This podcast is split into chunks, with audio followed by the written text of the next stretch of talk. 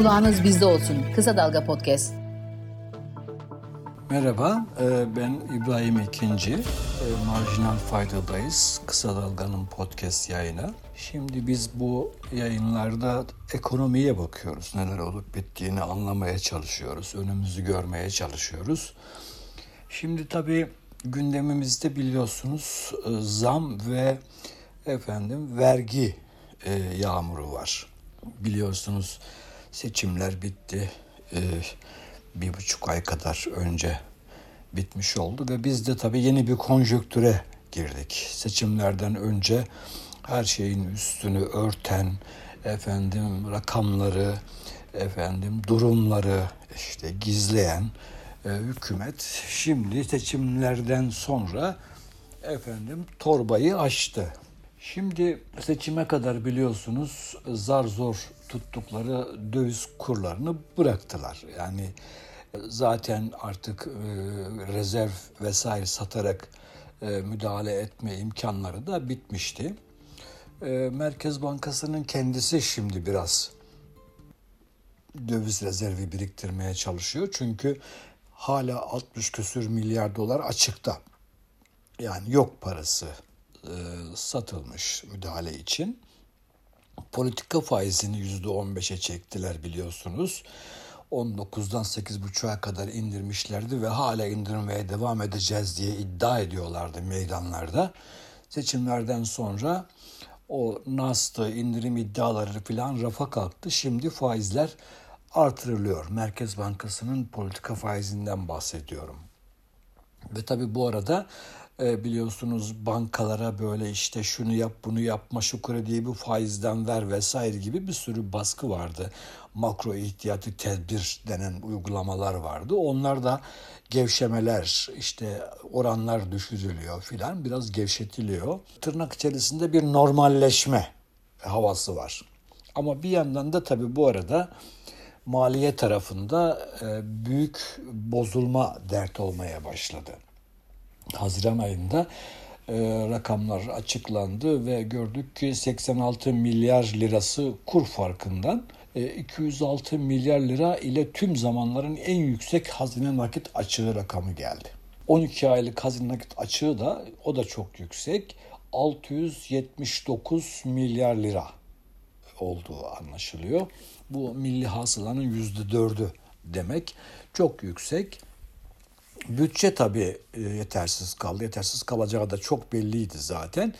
Ek bütçe meclise gönderildi. Şimdi orada da 1.1 trilyon lira büyüklüğünde bir ek bütçeden bahsediyoruz. Bu meclisten geçirilecek.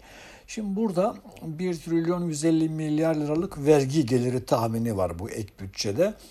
369 milyarı e, gelirden yani ağırlıkla kurumlar vergisinden alınacak. 33 milyar motor taşıtlar vergisinden, 673 milyar lirası KDV ve ÖTV artışlarından geliyor. 1 trilyon 119 milyarlık ek harcama öngörüyor bu bütçe tabii ki. Bunun 527 milyarının deprem harcamalarına gideceği belirtiliyor. Yani aşağı yukarı yarısı deprem harcamalarına gidecek. Buna göre öngörülen vergi gelirlerinin de %68'i yine dolaylı vergilerden olacak. Yani bu ek bütçenin vergi gelirlerinin e, dolaylı doğrudan vergilere e, bölüp oranladığımızda %68'e yine dolaylı vergi oluyor. Şimdi bu arada tabii acı reçetenin de ilk yansımaları hani belli oldu. İşte harçlar %50 zamlandı.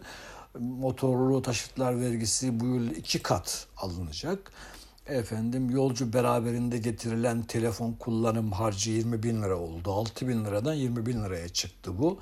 Yani yıldan yıla böyle 100 liralardan filan başlamıştı. 2012 yılında bu 100 lira filandı. Sonra 200, 300, 500, 400 derken işte 2000, 3000 lira seviyelerinden 6 bine çıkmıştı. Şimdi 20 bine çıkıyor.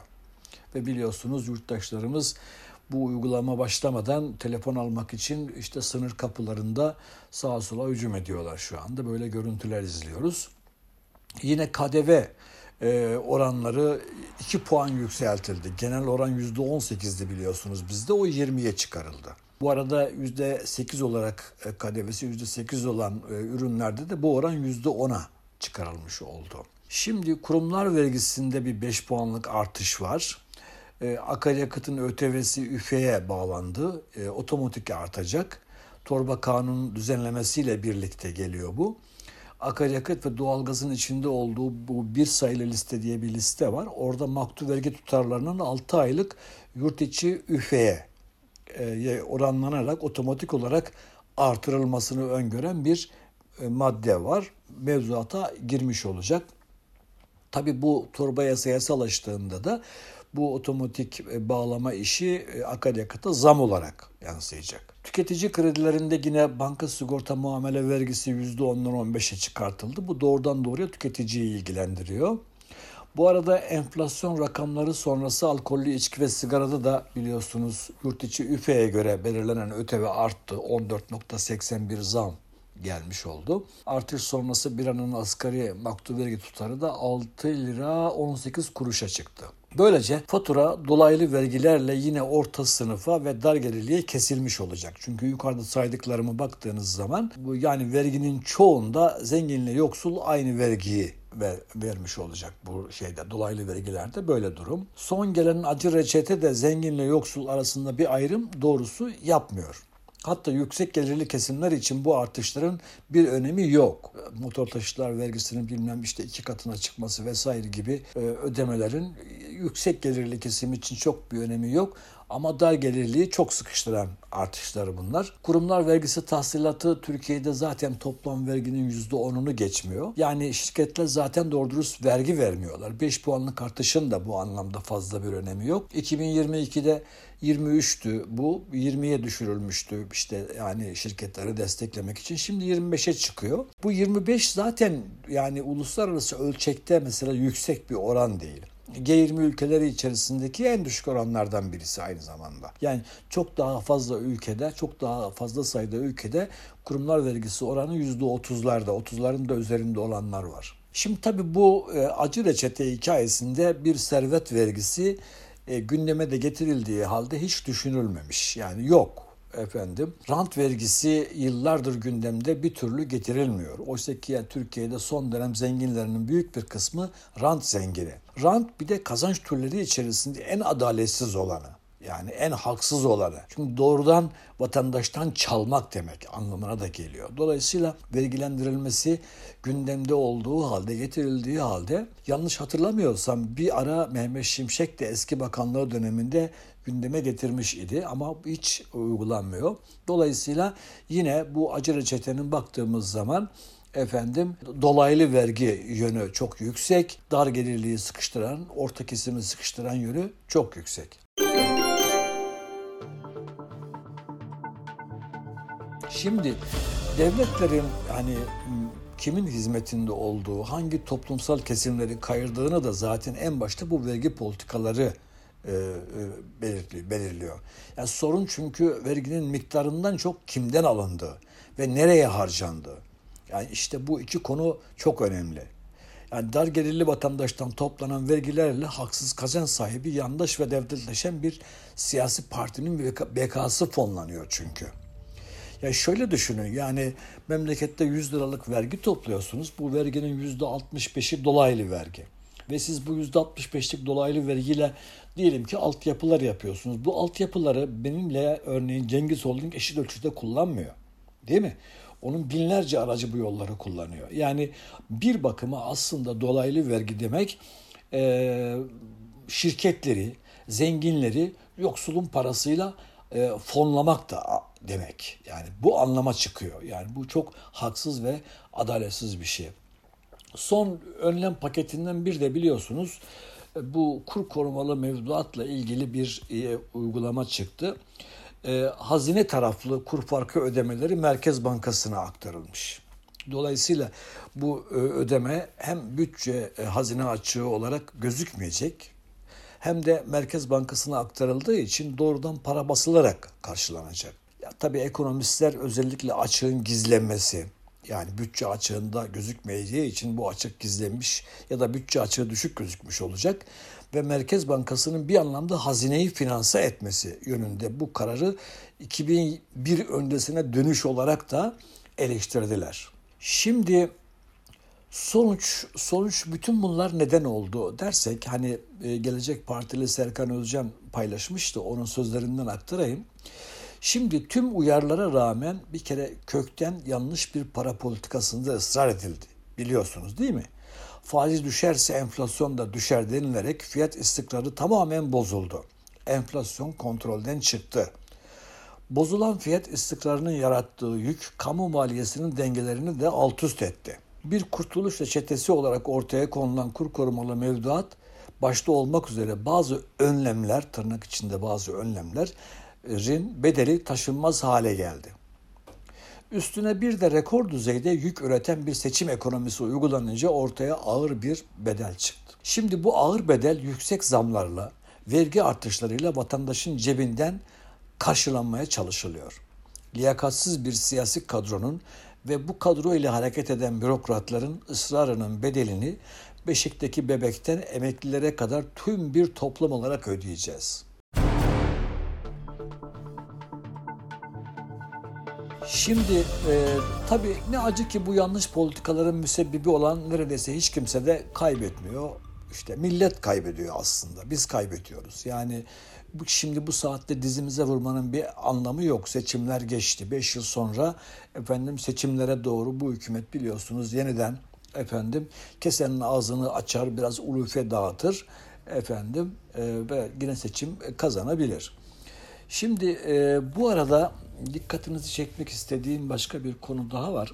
Şimdi biliyorsunuz Erdoğan'ın kafası başka türlü çalışıyor. Cumhurbaşkanı Erdoğan'ın kafası ve Şimşek'in kafası başka türlü çalışıyor. Bu iki görüş, bu iki görüşün biraz çarpıştığı söyleniyor. Ben daha önceden de söylemiştim. Şimşek'in neler yapabileceği, ne kadar görevde kalacağı Erdoğan'ın sabrına bağlıdır. Evet, yerel seçimler var. Erdoğan Şimşek'in önerdiği daha acı bir reçeteyi biraz durduruyor. Yani yerel seçimleri atlatalım e, e, amacıyla, beklentisiyle.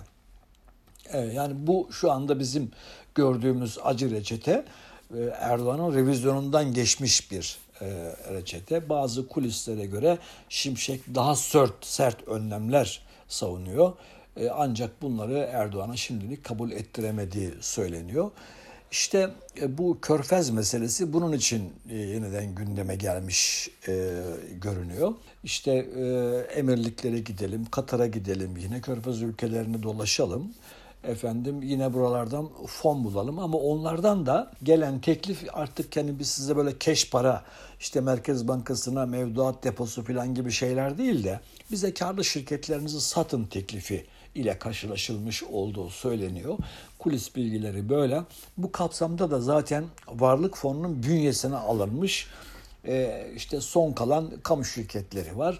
Onlardan özellikle Alsancak, Alsancak Limanı üzerinde konuşuluyor. Ee, yani e, emirliklerden bir heyetin limanı gezdiği, e, işte bu, bu limanın e, durumunu gözden geçirdiği söyleniyor. Dolayısıyla varlık satışı gündemde. Bir 25 milyar dolarlık bir fon yaratılması hedefleniyor. Şimdi bu batıdan sıcak para hikayesi biraz ağırdan alacak bir gelişme gibi durduğu için zaten körfeze dönmüş bulunuyorlar. Ee, biraz para bulurlar mı? Efendim işte evet yani varlıklarınızı işte değeri 10 ise 5'e verirseniz bence bulabilirsiniz. Mümkündür. Şimdi bizim tabii yurttaşlar olarak, vatandaşlar olarak beklememiz gereken nedir? Bir kere bu acı reçetenin acılığını daha tadacağız. Yani yine ilave önlemler gelecek. Efendim enflasyonumuz yükselecek. Yani hem baz etkisi denen şey yani daha geçen yılın aynı ayındaki yüksek enflasyon rakamları çıktı. Bu senenin düşükleri girdi. Baz etkisi çalıştı. Artık bu olmayacak. Dolayısıyla 38'e kadar gerilemiş olan manşet enflasyonda bundan sonra yukarı doğru bir dönüş göreceğiz. Zaten bazı iktisatçılar da buna bakarak yıl sonu enflasyon tahminlerini revize ediyorlar. Artık %60 civarında bir yüksek yüksek e, bir enflasyon bekleniyor 2023'ün sonu için. Döviz kurlarında bir miktar daha çıkış mümkündür. E, bu da yani ihtimal dahilindedir. Efendim faizlerde artış devam edecek. Zaten önümüzdeki para politikası kurulu toplantısında bu politika faizinin bir bir, bir, bir miktar daha artırılması söz konusu olacak. Özellikle yerel seçimlerden sonra bu sıkılaştım, sıkılaşmanın efendim e, daha da etkili olacağını e, varsaymamız gerekiyor, beklememiz gerekiyor. Dolayısıyla şirketler tarafında da bir sıkışma olacak, tüketici tarafında da bir sıkışma olacak ve e, belki işsizlik artışı olarak biz biz bunu göreceğiz. Efendim %60 enflasyondan bahsettim. Bu zam yağmurunun devam edeceğini gösteriyor. Bütün bu maaş zamlarının filan hepsi zaten birkaç ay içerisinde geri alınmış olacak. Biliyorsunuz işte zamlar açıklanıyor. Ertesi günde vergi zamları açıklanıyor. Yani böyle. Dolayısıyla hani bir bir cebimize koyduğumuz para diğer cebimizden daha yüksek miktarda çıkmış oluyor. E, böyle bir sarmalada girilmiş oldu. Dolayısıyla 2024 e, daha sıkıntılı bir yıl olacak gibi gözüküyor. Bu haftalık bu kadar. Kendinize iyi bakın. Önümüzdeki hafta tekrar buluşur. Durumu gözden geçiririz.